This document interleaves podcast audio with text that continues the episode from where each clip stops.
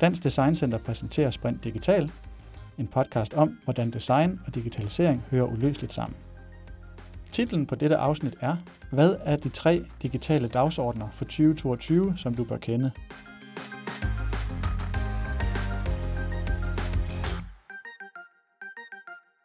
Velkommen til den her øh, Dansk Design Center webcast og podcast. Og den her serie, den øh, sætter fokus på globale digitale strømninger, som man kan bruge øh, til digitalisering og til inspiration. Og selvfølgelig også øh, designerens værktøjskasse øh, i kombination med det. Jeg hedder Christian Willum, og jeg har fornøjelsen af at være vært i dag. Og øh, med mig har jeg Christian Bason. Og Christian, du er jo direktør for Dansk Design Center, og derudover også en hyppig skribent i medierne som meningsdanner og som oplægsholder, moderator, øh, og du har også skrevet en række bøger. Og hvis man sådan skal opsummere dit virke, så kunne det være noget i retning af, at du øh, er dedikeret til at øge værdien af design øh, inden for erhvervsliv, samfund og planeten. Jeg tror nok, du har skrevet på et tidspunkt. Ja. Øhm, og der er meget mere, man kan sige om dig. Øh, du har tidligere været direktør i Mindlab, og dine bøger er også værd at tale om osv. Er der noget, vi sådan øh, lige burde fremhæve, når vi snakker digitalisering i, øh, i den her sammenhæng? Nej, man kan sige, at øh, ganske vist har mit fokus jo været netop på, øh, hvad design kan gøre for innovation og nytænkning øh, i virksomheder og også i den offentlige sektor. Men det går jo hånd i hånd med teknologi. Hvad enten det er produktdesign, eller det er øh, digitale services og digitale løsninger. Og derfor så er øh, det digitale selvfølgelig en, øh, en, en, en bærebølge under det hele. Og øh, i øvrigt kan jeg sådan tilføje som øh, kuriosum, at øh, min allerførste bog, det var en... Øh, bog, jeg udgav sammen med min, øh, min bror i øh, 1983, og den drejede sig om, øh, om, om programmering øh, på øh, noget, der hedder Commodore 64. Så hvad hedder det, øh, det digitale har altid været med mig, selvom øh, mit fokus øh, i høj grad er, er, er på designsiden af det. Ja, og man kan sige, jeg kan også huske, da vi talte forud, så snakkede du om det her med, at du har jo egentlig siddet med computer siden 70'erne, og, og solfanger på taget, så samspillet mellem uh, eksempelvis digitalisering og design og bæredygtighed, den, den er dybt rådfæstet. Lige præcis, så man kan sige, det er jo også Danmarks historie. Altså min opvækst med, med solfangerne og, og, og, øh, og computer og, og indgreb med det, kan man sige, er også noget, der fylder rigtig, rigtig meget i dag. At, at det, der optager utrolig mange virksomheder, også optager vores, vores regering, det er både den grønne omstilling og, og den digitale omstilling. Ja. Så på den måde er der ikke sket så meget nyt siden midt-70'erne. Nej, det er jo både skræmmende, men, øh, men, men selvfølgelig også vigtigt, at vi øh, hvad skal man sige, tager tingene til ende, og vi har ikke løst de problemer endnu. Og vi må også kigge mod de næste 50 år selvfølgelig, ikke? Ja, det er jo det. Øh, men i hvert fald, øh, øh, den snak, vi skal have i dag, øh, har vi delt op, øh, som vi plejer, i tre. Så det vil sige, at vi starter med at snakke lidt om øh, udfordringen, eller udfordringerne. Øh, og så går vi lidt ind i, i at kigge på nogle løsninger, og øh, taler frit, både måske med eksempler og ting, der foregår her i huset osv. Og så slutter vi af med at snakke om fremtiden og dine visioner for, hvad vej pilen peger, øh, specifikt i forhold til ja, digitalisering og, og små og mellemstore øh, virksomheder i Danmark.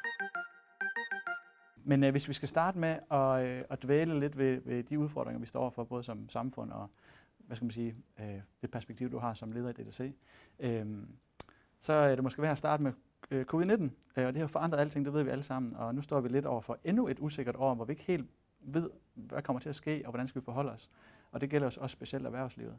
Øh, hvis du skulle prøve at sætte over på, hvad du har lært af de første bølger, som, som du tager med, øh, Øh, ind, både som leder, men også rent fagligt i forhold til design, ind i det år, vi kigger på. Hvad, vil du så, øh, hvad kunne du så fremhæve? Jamen altså noget af det, som jeg hæftede mig ved, da, da vi var i første bølge i virkeligheden, og vi mærkede de her meget, meget omfattende og ret så chokerende konsekvenser af, af pandemien. Øh, det var i virkeligheden, at hvor skrøbelige vi er. Øh, hvor skrøbelige vores øh, globaliserede og digitaliserede verden den er. Øh, og samtidig hæfter jeg mig selvfølgelig også ved, øh, hvad der ligesom kunne være muligheden i det. For det er jo det, som man gør, når man arbejder med design. Man tænker mm. også på, hvad kan der være muligheder.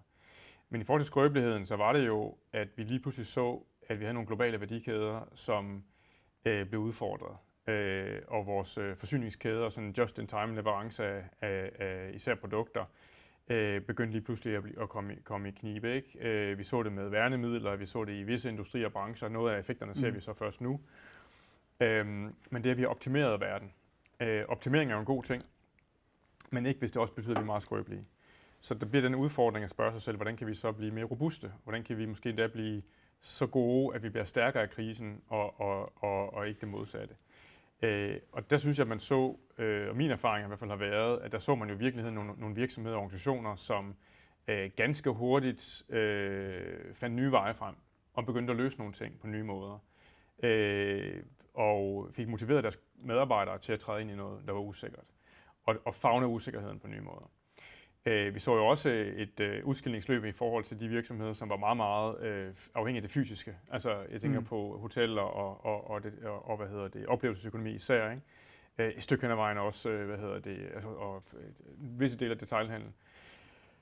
Og, og, og det kunne sige, at det chok har jo så betydet, at de brancheindustrier også har måttet gentænke sig selv, mm. øh, og virkelig træde ind i det digitale, alt hvad de kan, en, og måske overskride nogle grænser omkring det.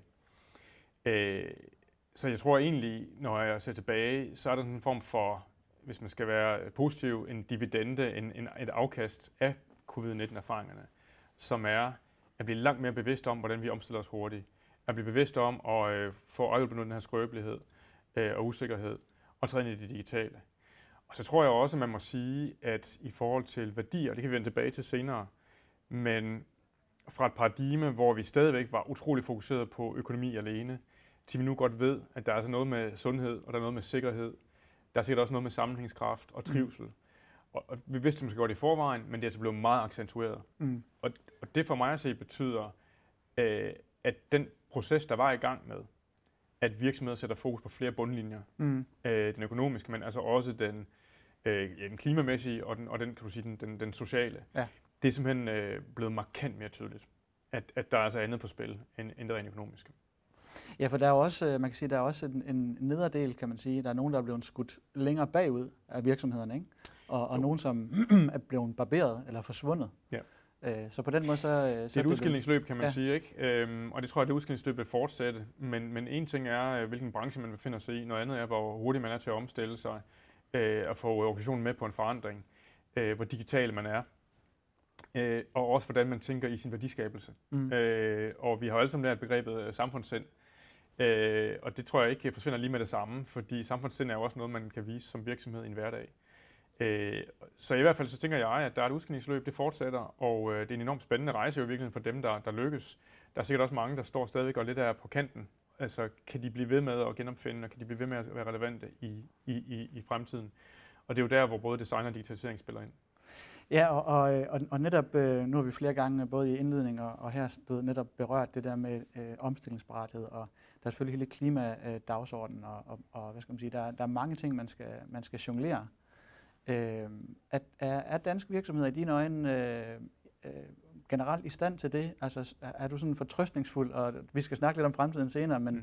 men hvad, hvad, hvad, hvad er din sådan pejling på det år, vi går imod? Er, er, er, de, er de bedre rustet? Altså man kan sige, at udgangspunktet har jo egentlig været, været relativt godt, fordi vi har jo, øh, vi er jo en lille åben økonomi, øh, vi øh, har mange samhandelspartnere, det vil sige, at vi kan sådan set lægge vores æg i mange forskellige kurve. Vi er et meget digitalt samfund, øh, stor grad af tillid, øh, vi har meget digitale forbrugere, øh, og det vil sige, at forudsætningerne for at være øh, omstillingsparat og også få digitaliseret har været relativt gode, højt den arbejdsstyrke osv. osv. sammenlignet med andre lande. Og man kan vel også godt sige, at øh, den høje vækst, vi har set i, på kanten af, af pandemien, nu, nu er vi så lidt ramt igen, men den skyldes også, at danske virksomheder er kommet ret godt ud af krisen, mm. og vi faktisk har mangel på arbejdskraft, og vi har, vi har set, set en, en, en meget stærk økonomisk vækst. Når det er sagt, som vi talte om før, så er der også virksomheder, der har svært ved at komme igennem, og der er virksomheder, som nok ikke var kommet igennem, hvis ikke de havde fået øh, adgang til nogle andre typer ressourcer. Mm. Og det er jo der, hvor det jo bliver rigtig interessant med netop øh, designmetoder og designtænkning, fordi en ting er, at der findes noget teknologi, man måske kunne bruge noget digitalt, der måske var relevant, ja. men hvordan er det, man egentlig griber det og omsætter det og gør det til, til noget værdiskabende. Så jeg har også oplevet øh, gennem det sidste halvandet år, at vi har været i en situation, hvor der har gjort en kæmpe, kæmpe forskel. At der har været øh, ordninger og indsatser, øh, hvad hedder det, også fra vores side i Dansk Design Center, som har været til rådighed for, for, for, for, for, mange virksomheder, og som de har kunne gribe for at komme godt igennem. Så jeg tror, det er et dobbelt billede. På den ene side, vi har faktisk været relativt gode til det klare også sammenlignet med andre lande, haft gode forudsætninger, mm. men det kommer ikke af sig selv, og der skal en ekstra indsats til. Og der er det også rigtig godt jo i et land, hvor det offentlige og det private kan gå i partnerskab med hinanden om at få fundet nogle løsninger. Øh, og det synes jeg i høj grad er noget, vi også har været involveret i. Ja. Og det er måske meget godt cue til at egentlig hoppe over i, i del 2 her vi skal snakke lidt om, øh, hvad det så er for nogle løsninger, hvad det er for nogle øh, hvad skal man sige, ressourcer og øh, selvfølgelig metoder, men også tankesæt, som, øh, som, som man kan og bør tage med sig ind i det år, vi, vi, vi er på vej imod. Fordi du er jo kendt som en varm fortaler for, at design og digitalisering går hånd i hånd. Det er du langt fra den eneste, der siger, det er jo en, en hvad skal man sige, et argument, som fremføres over hele verden. Øh, men i Danmark har vi jo som designnation måske et særligt fortrin øh, for at tænke øh, på den måde, men det kunne være, at vi lige skulle starte med egentlig lige at redegøre for, hvad, hvad, når, når, når du siger det, hvad er det så egentlig, du mener, også for at være sikker på, at, at man sidder og kigger med her og er med helt fra bunden? Jamen altså for det første vil jeg faktisk lige gå tilbage til, øhm, til starten på kan man sige, fremvæksten af, af, af, det, af det nye og det store og det brede designbegreb i, i Danmark. Det startede faktisk med digitalisering, apropos 70'erne, øh, tilbage i, i, i starten af 70'erne, hvor vi i, øh, i, i Skandinavien øh, havde en lang række organisationer, der sagde, jamen når vi nu øh, digitaliserer øh, og kommer med det her EDB og IT på arbejdspladsen, skulle vi så ikke sørge for, at de øh, arbejdere eller medarbejdere, der blev påvirket af digitalisering, af det her nye teknologi, de øh, er med til at skabe det, eller med til at designe det software, de løsninger, de programmer, der skal bruges. Det hed dengang participatorisk design, altså deltagelsesdesign, og hele ideen om at få brugerne med, om det er kunder, om det er medarbejdere, dem der skal anvende teknologi i en proces, så man sikrer, at det skaber værdi og, øh, og gør en positiv forskel for dem. Det har sådan set været et, et det er nærmest dansk arvesøl. Mm-hmm. Det er vores danske design-DNA, at tænke det med ind. Og sidenhen er det jo blevet en ekstremt udbredt tilgang til både generel innovation, øh, men især forretningsudvikling inden for det digitale, altså i Silicon Valley for eksempel, mm. at sige, jamen vi skal bruge designtænkning, vi skal bruge øh, agile metoder, når vi skaber digitale løsninger. Software, ja, men også i virkeligheden øh, øh, hardware. Og, og det vil sige, at hvis jeg skal sætte lidt flere ord på, hvad det er, man gør med designmetoder, designtænkning, når man arbejder digitalt, og i det hele taget, så er det jo, man spørger sig selv, jamen, hvem bygger vi det her for? Hvem skal bruge det? Hvad er deres situation? Hvad er deres problem? Hvad er deres kontekst? Lad os sætte os i deres sted. Lad os bruge nogle øh, metoder til interviews, til observation, til øh, kortlægning, som gør, at vi kan få empati og indlevelse med den kontekst, en løsning skal bruges i. Mm-hmm. Især fra et menneskeligt perspektiv. Hvad giver mening? Hvad er, hvad er brugbart? Hvad er funktionelt? Men også hvad er attraktivt? Hvad er i virkeligheden også øh, lækkert at arbejde med? Æstetisk at arbejde med. Ja. Og det næste, det er at sige, jamen lad os få idéerne med. Lad os få øh, indsigt indsigter og idéer med fra brugerne. Lad os få indsigter og idéer med fra øh, samarbejdspartnere. Lad os øh, bygge løsninger, hvor vi får tænkt forskellige perspektiver med ind, så er vi sikre på, at løsningerne er robuste. Lad os, øh, lad os øh, udvikle koncepter sammen, og så lad os endelig, når vi har koncepter, når vi har løsningsforslag på det digitale, jamen så lad os øh, teste af. Øh, lad os bygge øh, midlertidige prototyper, altså forløbige løsninger, modeller, skitser, øh, få feedback fra brugerne. Øh, lad os sætte strøm til det, og så lad os få noget mere feedback. Altså lad os lancere simpelthen mm. digitale løsninger. Det gør man jo øh, nærmest standard i dag, ikke? Og, øh, og få øh, beta-versioner testet i markedet af forbrugerne. Øh, og når vi endelig drifter det digitale, når vi er fuldskala, øh, og det ser vi inden for alt fra øh, streaming til øh, online handel, jamen så lad os hele tiden teste, lad os hele tiden få feedback fra forbrugernes adfærd og øh, købsadfærd osv., øh, for at vi kan forbedre vores algoritmer, for at vi kan forbedre vores måde, og, øh, og både det vi skaber, men også det vi, det vi sælger. Så for at summere op, så går design hånd i hånd med digitalisering, fordi designmetoder og processer er det, der gør, at digitalisering ender med at virke. Og, det, og netop også det der med, at, øh, at design er en god måde at træde ud i det ukendte. Så, så netop, øh, det, det har du også sagt mange gange, netop det her med at, at ligesom have en, en systematik i at træde ud i det ukendte. Præcis. Og digitalisering er ukendt, næsten per definition, i hvert fald for så vidt angår, at det er hele tiden nye teknologier, man leger med, og hvad, hvordan Præcis. får man egentlig absorberet dem? Så det at koble det, det, som man tror måske en teknologi vil kunne på den ene side, og så den praktiske brug på den anden side, og hele tiden den udforskning, man skal have. Og for det du siger, Christian, så tænker jeg jo også, at det at kunne arbejde netop eksperimenterende, udforskende, mm. afprøvende, ja. med noget, der er usikkert, det er, det er, en, øh, en, en, en, det er ret afgørende øh, for virksomheder, der øh, vil være relevante øh, i en tid, der skifter hurtigt, hvor forandringerne er hurtige, og måske endda i ekstra særlig grad nu, hvor vi har så meget usikkerhed på grund af den her pandemi, Mm. og på grund af de andre krav og forandringer, der, der kommer til os, for eksempel på det grønne område, på klimaområdet. Ja. Øh, så at kunne øh, handle og arbejde fremadrettet, trods stor usikkerhed, Mm. det er afgørende, og det kan design hjælpe med. Ja. Og, og en, en anden ting, jeg også har fæstet mig ved, du tidligere har sagt, det er det her med, at, at, man, øh, at man jo som lille eller mellemstor virksomhed måske har nogle ressourcemæssige begrænsninger, men at det her jo rent faktisk i bund og grund handler også om at arbejde hurtigere og billigere end store øh, øh, hvad skal man sige, udviklingsudrullinger, forløb osv. Præcis, og i virkeligheden gælder de erfaringer, og det kan altså, i, i de små og mellemstore virksomheder nok også efterhånden end mange af de store. Altså det her med, hvordan bryder man en, en stor opgave, eller sådan en lidt uoverskuelig digitaliseringsopgave ned til noget, der er overskueligt. Øh, kører det i, øh, i korte forløb, sprintforløb. Ja. Hvordan øh, er man mere øh, modulbaseret i den måde, man bygger løsningerne på? Hvordan bruger man øvrigt standard øh, løsninger og software snarere end noget, der er skræddersyet og, Mm. og skal, skal, skal de- de- detaljeprogrammeres og planlægges? Øhm, og i virkeligheden kan man sige, at øh, rigtig mange øh, virksomheder kan jo også lære af, af startup virksomheder, som, som øh, naturligt arbejder på den her måde. Ja. De arbejder med det, man øh, også kalder lean startup, ikke? altså virkelig bygge nogle forløbige løsninger, teste dem af med brugerne, Ja. få feedbacken, tilpasse osv. Ja. Øh, så der er rigtig, rigtig mange steder, man kan, man kan lære fra. Øh, og i virkeligheden ved vi jo også i Danmark, at vi har jo nogle, altså langt hen nogle meget omstillingsparate små og mellemstore virksomheder, hvis ellers de lige får øh, måske den lille puff, eller i hvert fald får adgang til nogle andre typer måder at arbejde på, så tror jeg, rigt- altså, vil, så ser vi jo, at rigtig mange vil gerne gribe de muligheder. Ja. Og, øh, og nu, nu nævner du også den danske kontekst, øh, og, og når vi snakker design, så, så er design jo, hvad skal man sige, en, en øh, tilgang, som hyldes verden over, men i Danmark har vi en særlig øh, smag på det. Øh, og du nævnte også tidligere, hvordan at man jo er rigtig god til brugercentreret design i Silicon Valley, men vi kan også se, hvordan øh, tingene alligevel kører sporet for mange af de store virksomheder derovre. Så, så det her med etikken øh, og Ja. design øh, er også en ting, som, som du har talt meget om. Ja, altså det man kan sige er, at en ting er øh, øvrigt inspireret her fra, fra os og i Skandinavien, at man, at man i hele verden nu øh, netop udvikler øh, digitale løsninger med, med brugerne. Men det kan man jo gøre på mange måder. Og man kan jo godt med stor brugerforståelse og indsigt og indlevelse øh, bygge løsninger, som manipulerer mennesker, som øh, tager deres data øh, uden deres viden og sælger dem videre, som øh, i virkeligheden øh, ikke altså er løsninger, som ikke nødvendigvis er folk sin egen interesse. Mm.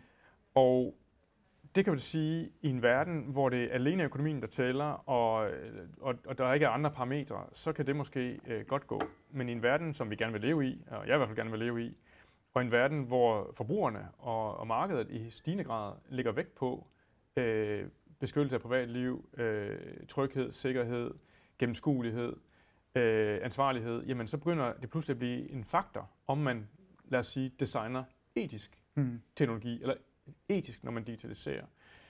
Og der er der for mig at se en kæmpe, kæmpe stor spændende bane at løbe på for danske virksomheder.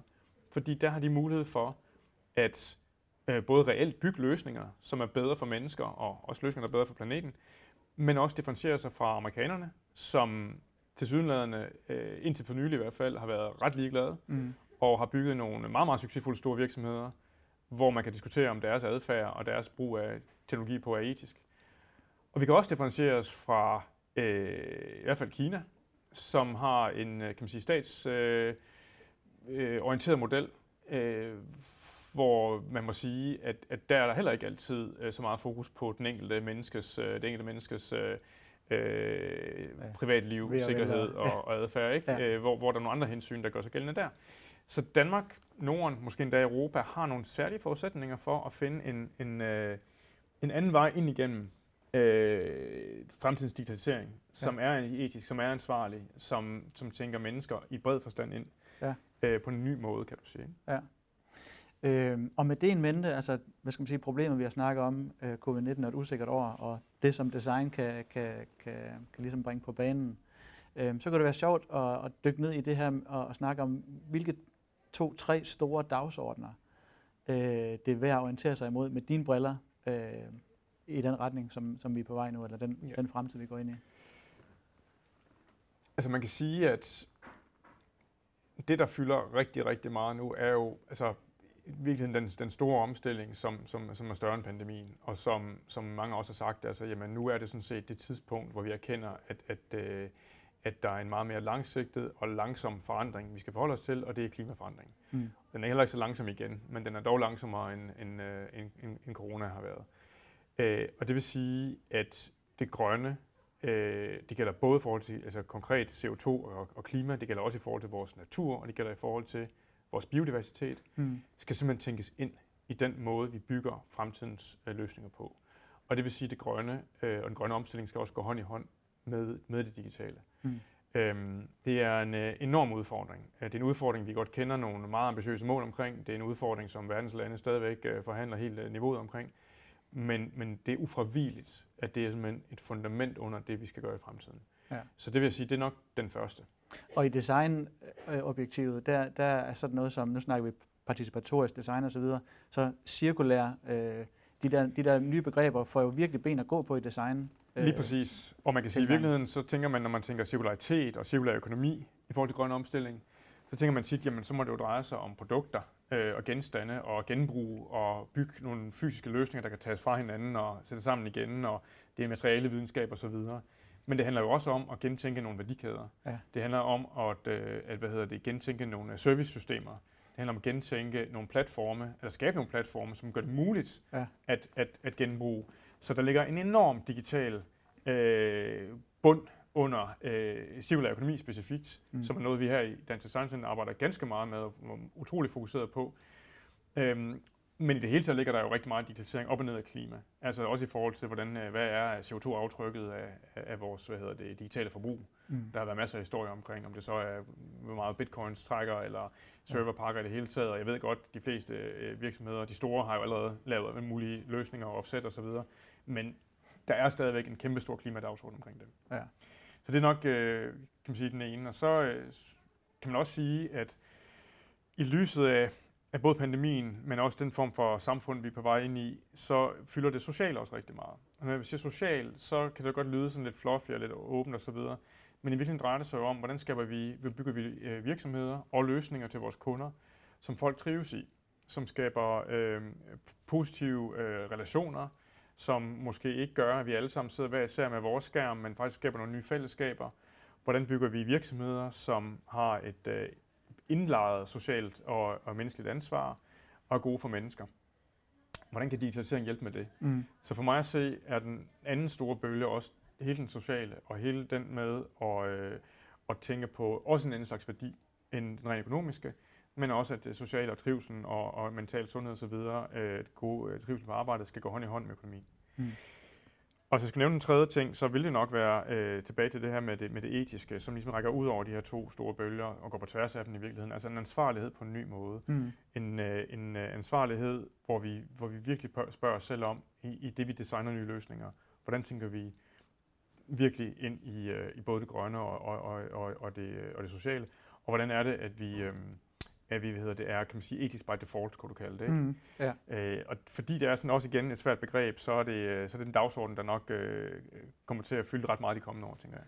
Ja, og i Dansk Design har, har I jo blandt andet øh, øh, netop øh, lagt i gang med at lan- lanceret øh, hvad hedder det, et etikkompas, altså et, et værktøj, som man rent faktisk øh, som øh, di- teknologiudvikler eller øh, hvad skal man sige, anvender, kan bruge til at, øh, at ligesom pejle den rette vej. Lige Er præcis. Som? Og for at sige lidt mere om det, så kan man sige, at, at vores erkendelse har nok været, at, øh, at det er en dagsorden, der er, der er enormt vigtig. Det er en dagsorden, som også er efterhånden er blevet storpolitisk. Det er også en dagsorden, som danske virksomheder kunne, øh, kunne, gå hen og vinde på. Øh, så hvordan gør vi det konkret? Og der har vi netop kørt et projekt sammen med øh, Industriens Fond, sammen med Digitalstrateg Peter Svare og mange andre gode øh, mennesker, organisationer, virksomheder, for at sige, jamen kan vi bygge en ressource, der både kan man sige, øh, uddanner os alle sammen i, hvad er egentlig etik i forhold til digitalisering, Mm.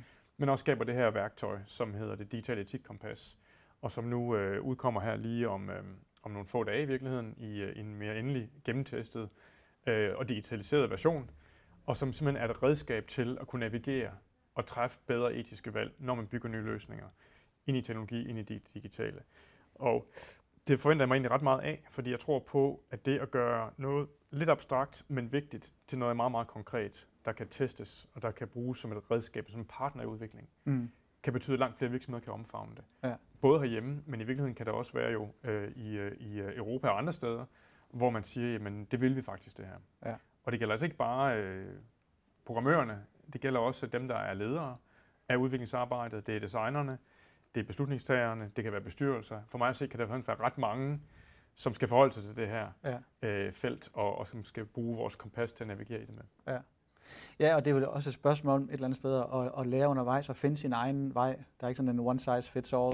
Selvom... Nej, altså vi har jo, vidt jeg husker, 29 forskellige dimensioner af det her kompas, så det er jo en hel del, ikke sandt? Og, ja. og afhængig af produktet, markedet, kunderne, så vil det være forskelligt, hvilke dimensioner skal man måske kigge mest på, øhm, og øh, hvilken rækkefølge skal man tage det i, osv. Men det med at kunne kigge kan man sige, holistisk på det, og så ja. ligesom få dækket tingene af, øh, og dermed netop kunne navigere og finde sin vej, det tror jeg er, er, er rigtig vigtigt. Øh, ja. Så forhåbentlig bliver det et værktøj, der kan være meget øh, fleksibelt. Ja. Ja, absolut. Og, og øh, hvis man skulle tilføje en, en, øh, en ekstra agenda, så ved jeg også, du har talt meget om, om det her med behovet for egentlig at se øh, forskellige grader af digitalisering i en virksomhed. Så en ting er at tænke det ind i sine produkter, og noget andet er at få det ind øh, hvad skal man sige, i måden, man organiserer sig og, og måden, man leder på. Præcis. Så man kan sige, at når vi netop snakker om det her med at bygge nye platforme og bygge nye forretningsmodeller gennem det digitale, øh, så har vi nok også været i en fase, hvor øh, vi har bygget mange sådan øh, enkeltstående løsninger. Øh, vi har været gode til at digitalisere enkelte produkter. Øh, vi har også set nogle sådan disruptive forretningsmodeller rundt omkring. Men det her med for en mellemstor dansk virksomhed at spørge sig selv, hvordan tænker vi egentlig som ledere og som, og som på, på topniveau strategisk omkring det digitale? Øh, hvordan tænker vi vores, øh, alle vores øh, samarbejdspartnere ind? Hvordan tænker vi øh, vores værdikæde anderledes? Hvordan tænker vi øh, kan man sige, mere systematisk og, og, øh, og, og, og systemisk omkring det digitale? Det tror jeg kommer til at fylde mere. I virkeligheden kan du sige en form for modenhedsniveau, mm. øh, at der, der, der skal et, et nyk højere op.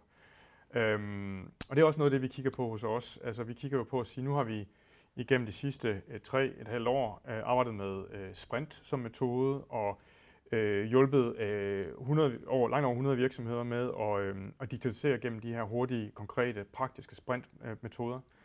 Øh, øhm, spørgsmålet er, hvad kommer så efter det?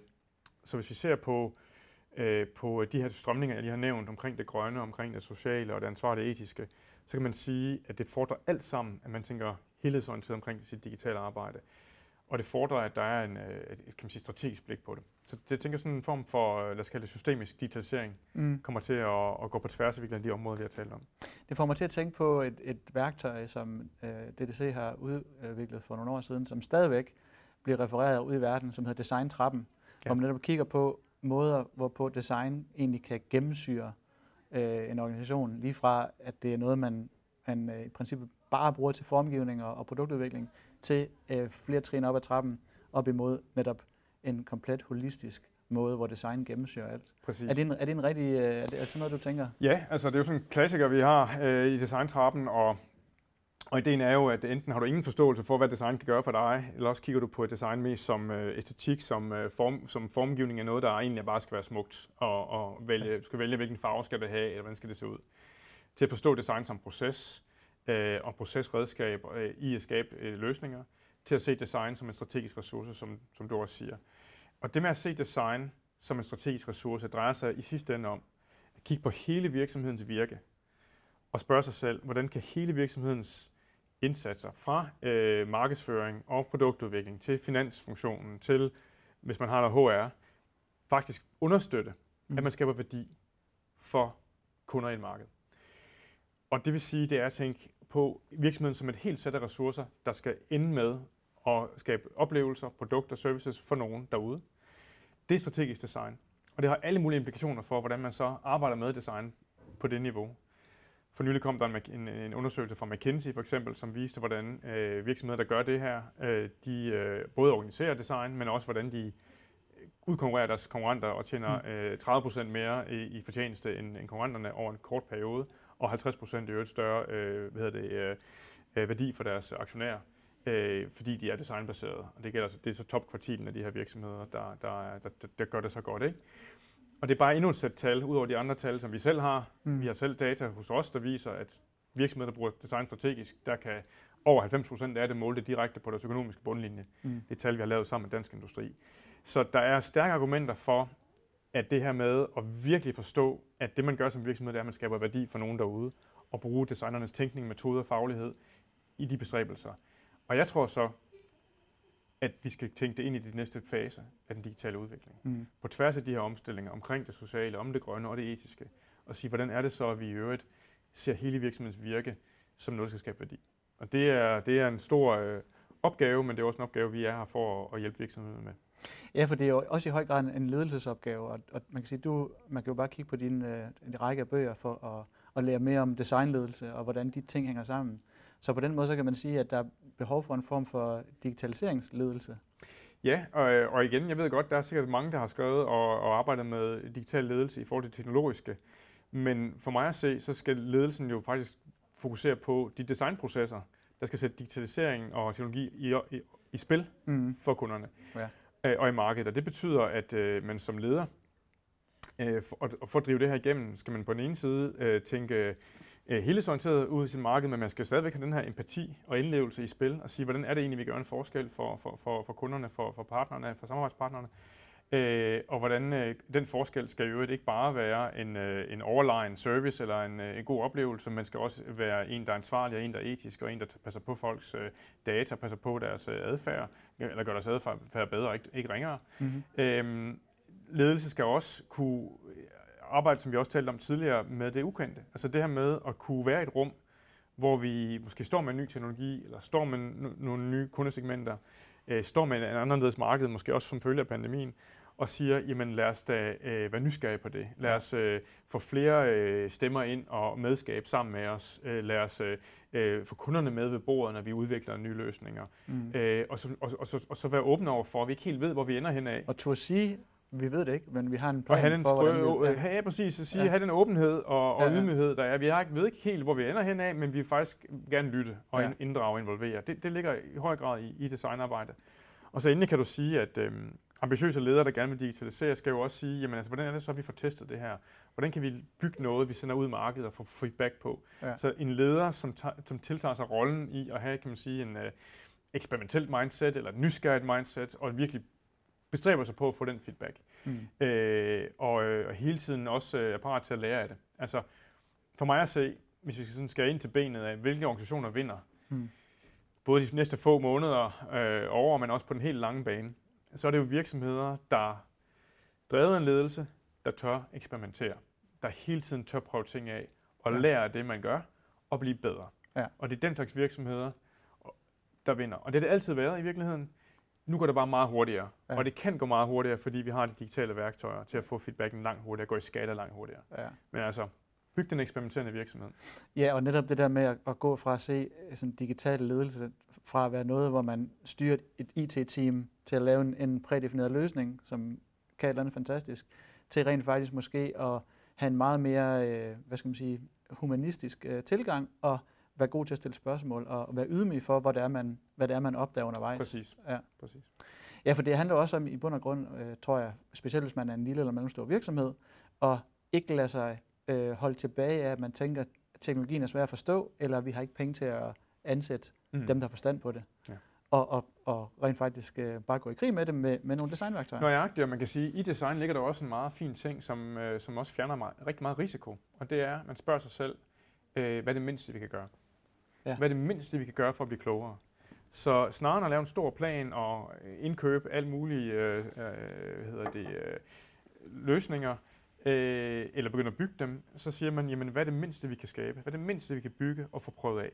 Og det er jo den handlekraft og den øh, kan man sige, fremadrettighed, der ligger i, i Ja. ja. designmetoder. Og det kan være gennem de sprint, som, øh, som vi har dyrket rigtig meget øh, og, og kørt programmer omkring hos os. Øh, men det kan også være i det hele taget øh, det her design mindset, øh, og få det ind øh, i det, både det små og så i forhold til det store. Øhm, det kan være, øh, inden vi sådan lige begynder at snakke fremtid, så kan det være meget fint at, at lige høre dig nu. Vi har jo allerede snakket lidt om nogle DDC-aktiviteter, som peger ind i de her dagsordner. Mm. Øh, etikkompasset og, og selvfølgelig designtrappen for tidligere, hvis man skal kigge på, på det som øh, ledelsesperspektiv. Øhm, er der nogle andre indsatser fra jeres side, som man bør fremhæve? Der er sådan noget, der er et, der hedder Fremtiden Nu, der er Ja. Open Next osv. Er Der er noget, nemlig en række Ja. programmer, man kan sige, øh, to ret sådan, øh, synes jeg, interessante programmer, som vi øh, kører, har kørt. Øh, det er øh, det ene af fremtiden nu, som handler om at øh, simpelthen bruge øh, fremtidstænkning og fremtidsscenarier koblet med design, for at hjælpe virksomheder med at tænke rigtig langsigtet. Og øh, det er faktisk et stykke arbejde, vi har, vi har haft gang i, i, i en hel del år. Men nu har vi sådan set kørt et program øh, igen sammen med Industriens Fond, hvor vi har inviteret en øh, større håndfuld virksomheder til simpelthen at prøve fremtidsscenarier øh, og virkelig altså, tænke anderledes omkring, hvad kunne fremtiden byde på. Øh, og dermed øh, være meget nysgerrig udforskende, men også trække øh, indsigter omkring mulig fremtid tilbage til nu, og sige, hvad, hvad vil det så betyde for vores forretningsudvikling. Og det her med evnen til at arbejde med scenarier, det vil sige altså alternative fremtider, øh, hvad kunne ske i 2040 eller 2050, og hvis det og det skete, hvad vil det så betyde for os? Jamen det sætter jo gang i fantasien, sætter gang i forestillingsevnen, og det kan være en motor og en drivkraft for øh, nytænkning og forandring allerede i dag. Ja. Og det har vi fået altså, enormt positiv feedback fra på, på rigtig mange øh, af deltagerne.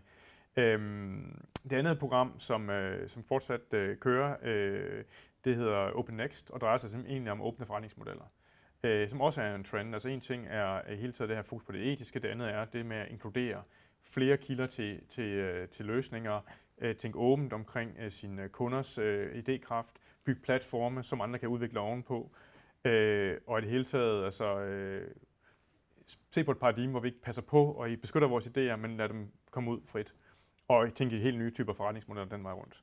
Øhm, og jeg vil sige, i begge tilfælde er det jo sådan, at når vi laver programmer i Dansk Design Center, så er det jo ikke sådan, at vi bare har et forløb, man kan være med i, og så er det slut. Men tværtimod, så stiller vi jo øh, metoderne, ressourcerne, erfaringerne til rådighed, så vi kan komme i skala med dem. Og det vil sige, både når det gælder øh, arbejdet med fremtidsscenarier, øh, der har vi en hel ressource omkring det, vi kalder det Living Futures, men det er levende fremtider, altså man mm. kunne gå ind og, og, og tabe ind i en masse metoder og værktøjer der, øh, fuldstændig gratis tilgængeligt. Øh, og, øh, og derudover laver vi så også kurser, som man så kan tilgå, der skal man så kan betale lidt. Og det samme gælder OpenNext også, hvor vi hele tiden udvikler øh, værktøjer, hele tiden udgiver øh, nye ressourcer, cases, øh, som man kan tilgå. Så, så øh, det er et par eksempler på det, vi gør. Og så øh, kommer vi helt sikkert til at bygge noget nyt øh, lige om lidt, øh, til at bygge oven på det, vi har arbejdet med, øh, med både de projekter, men også med det øh, med, med Sprint, vi lige har lavet. Ja, og det er en rigtig god øh, øh skal man sige, overgang til den, den, den sidste del i, i snakken her, som jo handler om fremtiden. Hvad vej peger pilen for digitalisering, specielt i små og mellemstore virksomheder i Danmark? Ja. Hvad, hvad, er der nogle ting, øh, hvor du føler dig fortrøstningsfuld? Er der nogle ting, hvor du ser nogle øh, mm. faresignaler? Hvordan, øh, hvordan, hvordan, hvad vej peger pilen ja for din stol? Jo, altså for det første kan man vel sige, at, øhm, at der er nogen, der har efterhånden knækket nøden og er blevet de her øh, eksperimenterende, strategisk tænkende øh, organisationer, som, som, som nok skal lykkes øh, og, øh, og har de erfaringer, de har gjort sig fra de sidste øh, oplevelser her med pandemien videre frem. Øh, jeg tror så, at de får brug for at netop bygge den her øh, ekstra klinge ind, for eksempel omkring det, det etiske, øh, som en dimension, der bare bliver vigtigere og vigtigere og vigtigere. Øh, men der kan man sige, at de skal nok bare have lov til at køre med det.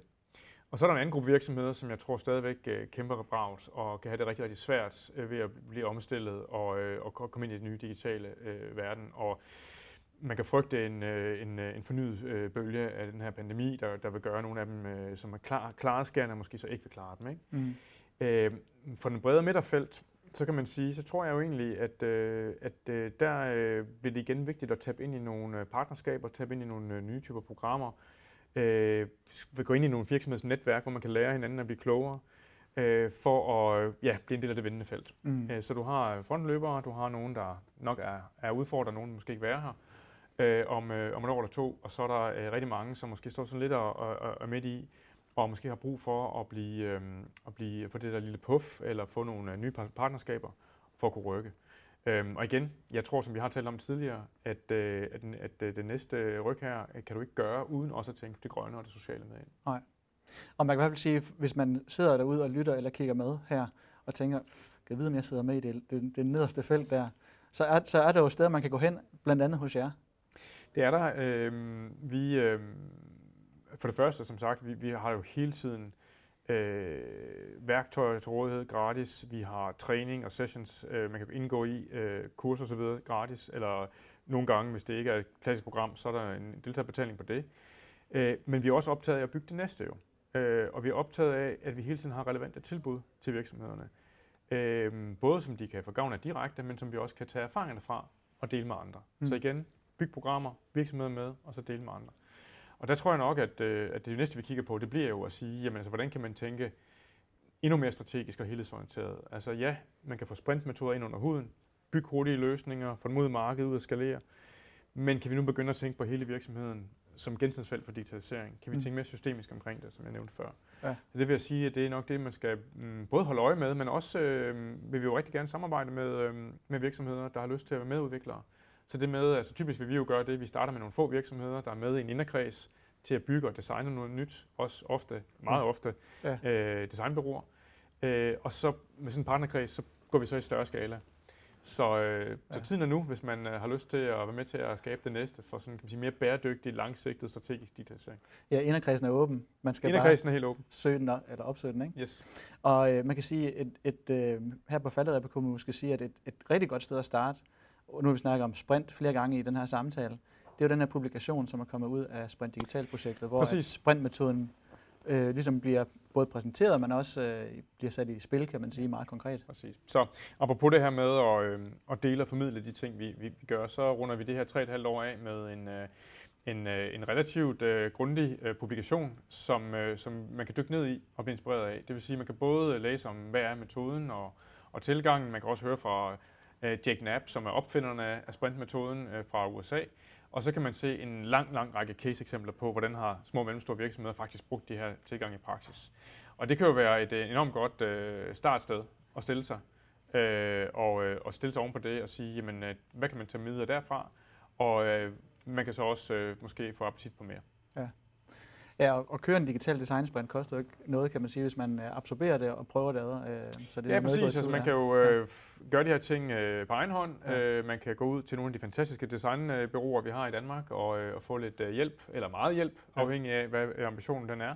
Øh, og man kan også gå skridtet videre og begynde at bygge sine egne teams og, og, og designhold øh, op internt i virksomheden, hvis man er øh, har, kan man sige, øh, skalaen til det, eller man har øh, den grad af forandringsproces i gang. Ikke? Så der er mange Ja. veje til, Ja. at, øh, at hvad hedder det, få adgang til sprintmetode. Øh, men det er meget tilgængeligt, og man kan i det små bare gå i gang. Så man kan sige, som du sagde tidligere, start i det små, og så er der rig mulighed for at, at skalere op, Yes, når man bliver fanget, formentlig. præcis. Øhm, godt. Og så tænker jeg egentlig, at, at øh, det er en meget godt sted at stoppe øh, den her samtale. Og øh, det sidste, jeg bare vil, øh, vil øh, lige spørge om, det er, at øh, vi plejer nogle gange øh, her på, på i det aller sidste falderæb, øh, og, og spørge, om der er noget, øh, øh, som har inspireret dig, eller noget, som, som du kan dele. Det kunne også være noget, du selv har skrevet, eller noget, der er som, der, derude i litteratur, eller et eller andet, som, øh, som, som er værd at dele øh, her øh, til allersidst. Jamen altså to ting. Det ene er, at jeg synes jo virkelig, at man skal sætte sig ned og, og, og lige give sig den luksus, det er at læse vores, vores fine nye sprintpublikation og blive klogere på den. Øhm, og øh, alene når jeg selv sidder og læser igennem, hvad der er cases og eksempler øh, fra de deltagende virksomheder og byråer, så synes jeg, det, er, det giver rigtig meget.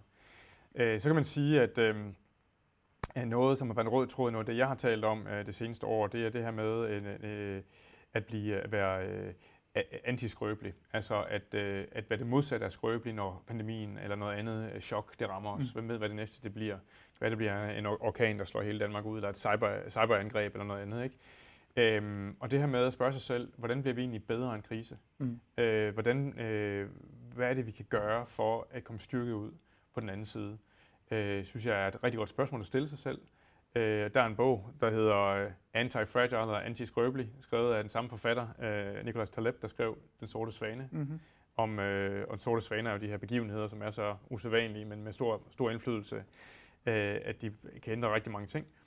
Øh, og jeg synes faktisk, det er et rigtig godt begreb. Lidt sådan øh, snørklet, men alligevel godt. Altså, hvordan er man antiskrøbelig? Ja. Hvordan kommer man ud af krisen? Og det vil jeg egentlig øh, synes, man skal læse lidt om. Man kan starte med at læse en artikel, jeg har skrevet om det til, begyndelse. Stærkt, ja. Man kan i hvert fald sige, at vi står midt i en kæmpe stor sort svane nu med, med må man covid-19. sige. Og, øh, men der er, masser, der er masser af veje fremad, må man sige. Øh, så ja, tak for det, øh, Christian. Øh, meget, meget spændende snak. Og øh, med det runder vi af for i dag. Øh, og så vil jeg bare lige nævne, at der jo er flere øh, webcast og podcast i den her serie, som øh, jeg håber, at man har lyst til at tjekke ud, øh, hvis ikke man har gjort det allerede. Så tak for nu. Tak fordi du lyttede med. Lær mere om, hvordan du kan bruge design i din digitalisering på ddc.dk.